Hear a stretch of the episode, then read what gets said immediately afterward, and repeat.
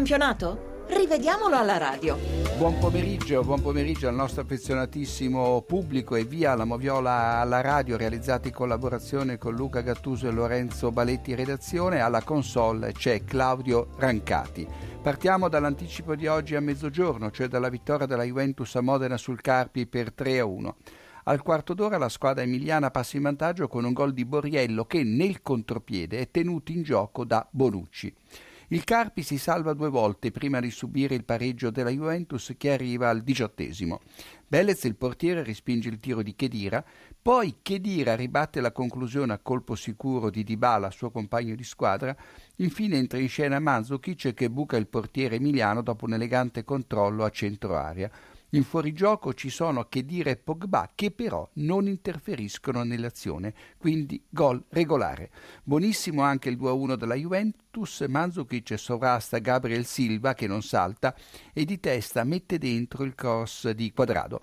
L'affondo di Evra, di Evra, l'affondo di Evra sulla sinistra è favorito dallo scivolone di Letizia che perde l'equilibrio da solo e finisce a terra.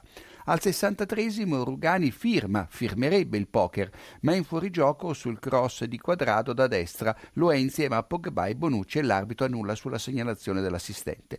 Nel recupero il Carpi sotto per 1 a 3 accorcia le distanze con un autogol di Bonucci che devia nella propria porta un cross innocuo di Marrone e pochi secondi dopo Lollo si mangia il possibile 3 a 3 per la rabbia di Allegri che viene contenuta a fatica dal quarto uomo in panchina.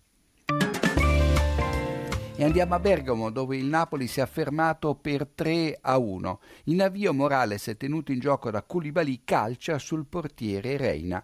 Al 52esimo De Ron toglie il pallone dalla testa di Guain con la mano, rigore netto. Lo segna Amsic con un tiro rischioso che colpisce la traversa e poi finisce in porta di 30 cm. La Gone Light Technology conferma. Poco prima del pareggio di Gomez su un cross da sinistra mancato da Denis e Albiol, il pallone finisce sulla coscia sinistra di Colibali, non sul braccio. Fuori luogo le proteste dei giocatori bergamaschi che avrebbero voluto il rigore. Napoli in 10 dal 73 eh, Giorginio entra in ritardo in scivolata su De Ron e l'arbitro Rocchi espelle per somma di ammonizione il centrocampista napoletano eh, pensate, già ammonito due minuti prima per un duro fallo su Gomez, quando si dice la testa. Al novantesimo Paletta mette giù Mertens che sta calciando a rete, rosso al difensore bergamasco per aver cancellato una chiara azione da gol, rigore al Napoli, sopra la traversa il tiro di Amsic, niente poker. Ed eccoci al 2-0 della Fiorentina sul Chievo.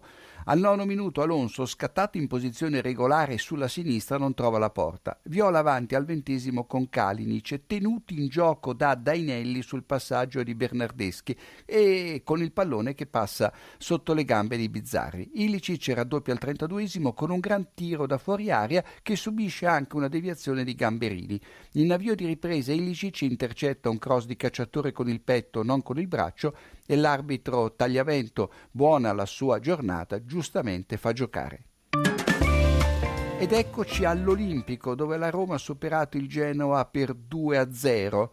Gervasoni, l'arbitro buonista con i romanisti Nainggolan e Pjanic, che con altro arbitro avrebbero fatto la doccia con un certo anticipo.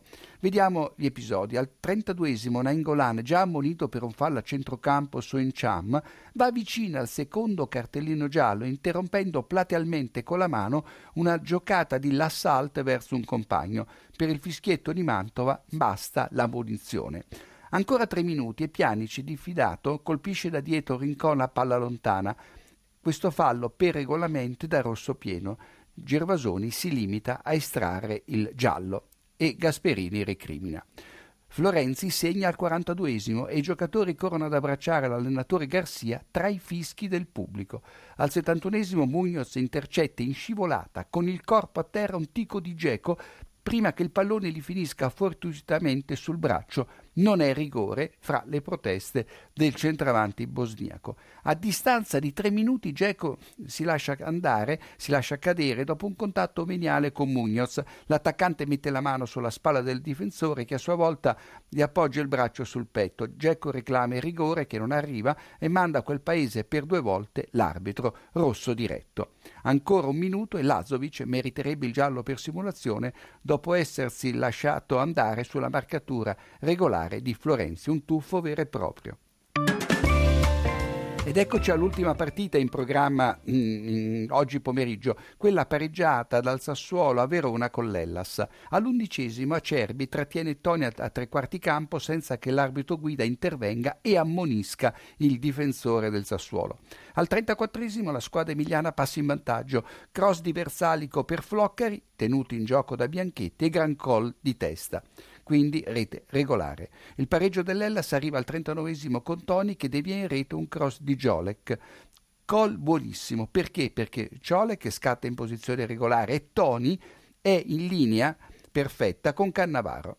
Al 67 sugli sviluppi di un angolo Ionita finisce a terra accanto alla linea di fondo non appena sente il braccio di Versalico sul petto. Non è rigore, niente di che. A fine partita, e questo è l'episodio più importante eh, verificatosi oggi al Bentegodi, Bianchetti tocca la caviglia di Floro Flores probabilmente sulla linea guida lontano non fischia, al Sassuolo a mio parere manca il rigore del possibile 2 a 1 e tutto con la Moviola in attesa di eh, goderci Frosinone Milan arbitro Banti, Sandoria Palermo diretta da Fabbri e Torino Udinese arbitro Gavillucci che si giocheranno in contemporanea alle ore 18.